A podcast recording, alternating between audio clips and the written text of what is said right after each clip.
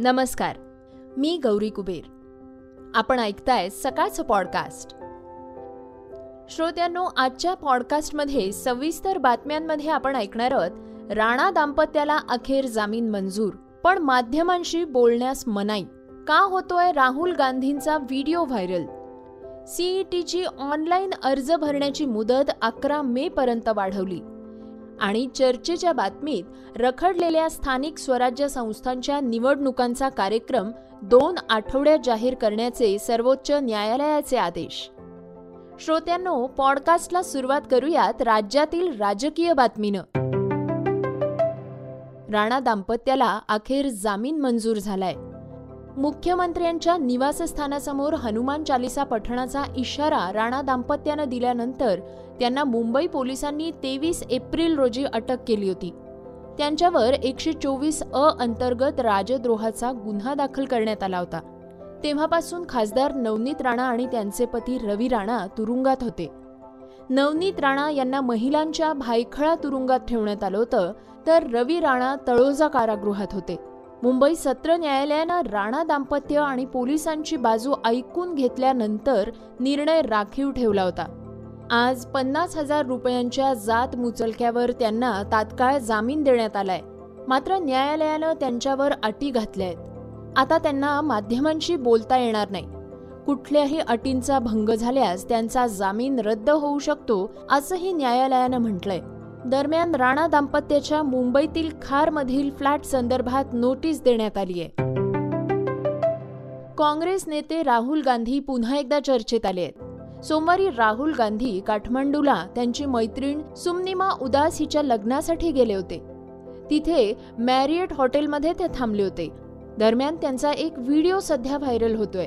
या व्हिडिओत ते पबमध्ये पार्टी करताना दिसत असून त्यांच्या आजूबाजूचे लोक दारू पिताना दिसत आहेत राहुल गांधी यांची मैत्रीण सुम्मिमा उदास या आंतरराष्ट्रीय स्तरावरच्या पत्रकार असून नीमा मार्टिन शेर्पा यांच्याशी त्या लग्नबंधनात अडकणार आहेत. दरम्यान राहुल गांधींच्या व्हायरल झालेल्या व्हिडिओ संदर्भात राजकीय क्षेत्रातून देखील प्रतिक्रिया उमटत आहेत भाजपचे प्रवक्ते शहजाद पूनावाला यांनी राजस्थान जळत असताना राहुल गांधी मात्र नाईट क्लबमध्ये पार्टी करत असल्याचा आरोप केलाय.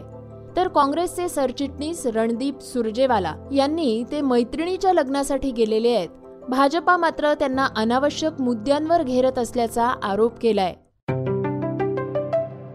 तुम्ही जर इंजिनियर मॅनेजमेंट आर्किटेक्चर कोर्सला ऍडमिशन घेण्यासाठी आवश्यक असणाऱ्या सीईटी परीक्षेची तयारी करत असाल तर ही बातमी आहे तुमच्यासाठी.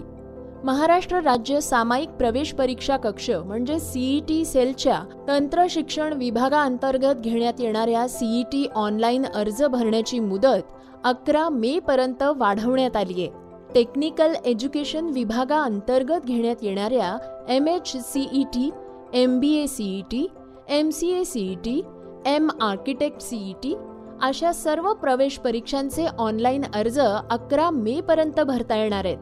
दोन हजार बावीस तेवीसच्या शैक्षणिक वर्षासाठीच्या प्रवेशांसाठी ही ऑनलाईन सीईटी घेण्यात येणार आहे. पालकांच्या मागणीनुसार ही मुदतवाढ करण्यात आली आहे. आणि ही मुदतवाढ अखेरची असेल असेही सीईटी सेलनं नमूद केलंय.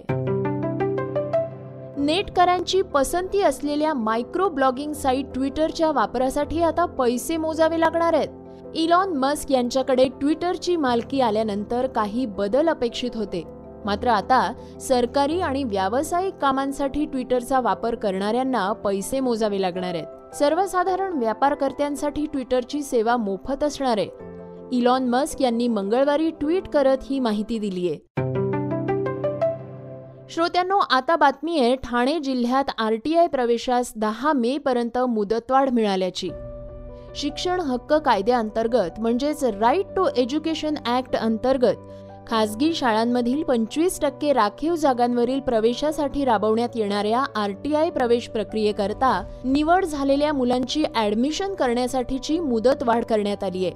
दहा मे दोन हजार बावीस पर्यंत अंतिम मुदतवाढ देण्यात आली आहे.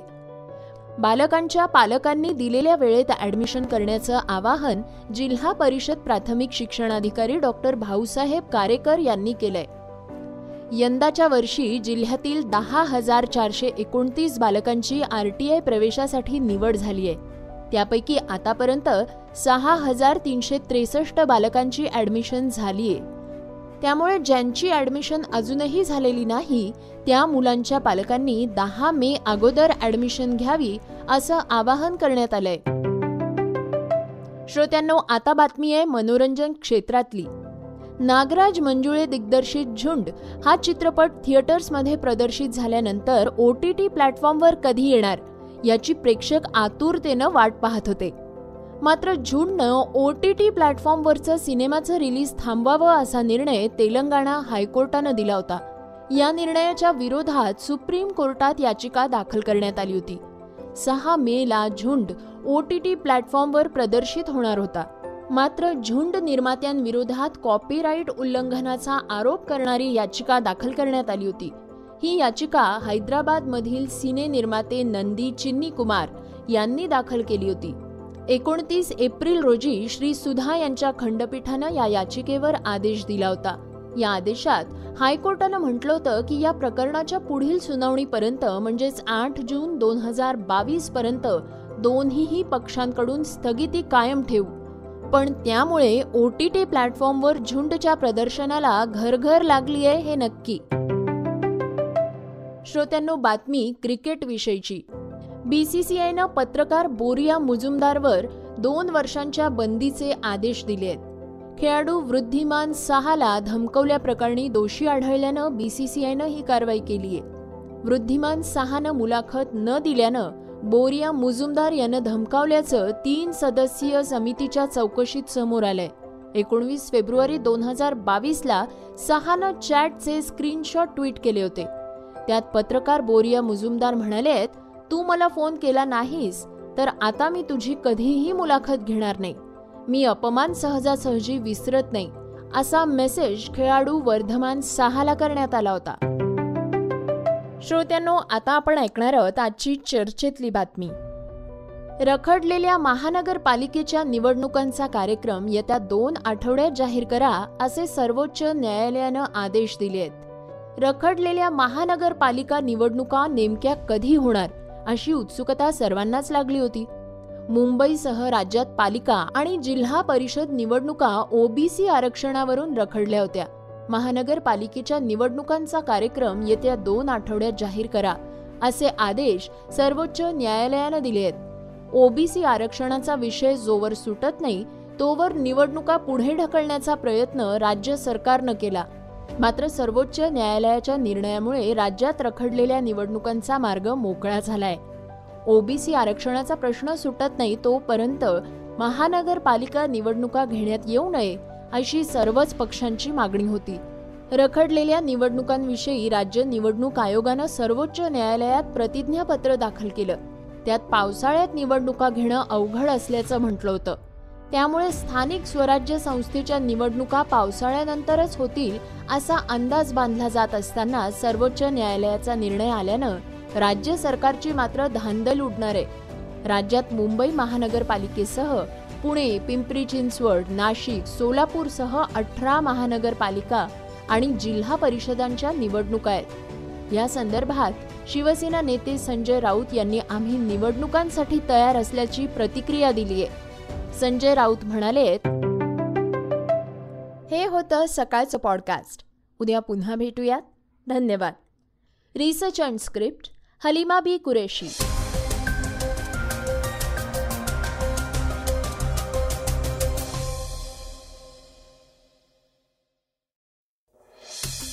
वाचा बघा आणि आता ऐका आणखी बातम्या. ई सकाळ डॉट कॉम वर. तुम्ही हा पॉडकास्ट ई सकाळच्या वेबसाईट आणि ऍप वर सुद्धा ऐकू शकता. विसरू नका या पॉडकास्टला आपल्या आवडीच्या पॉडकास्ट ऍप वर सबस्क्राईब किंवा फॉलो करायला.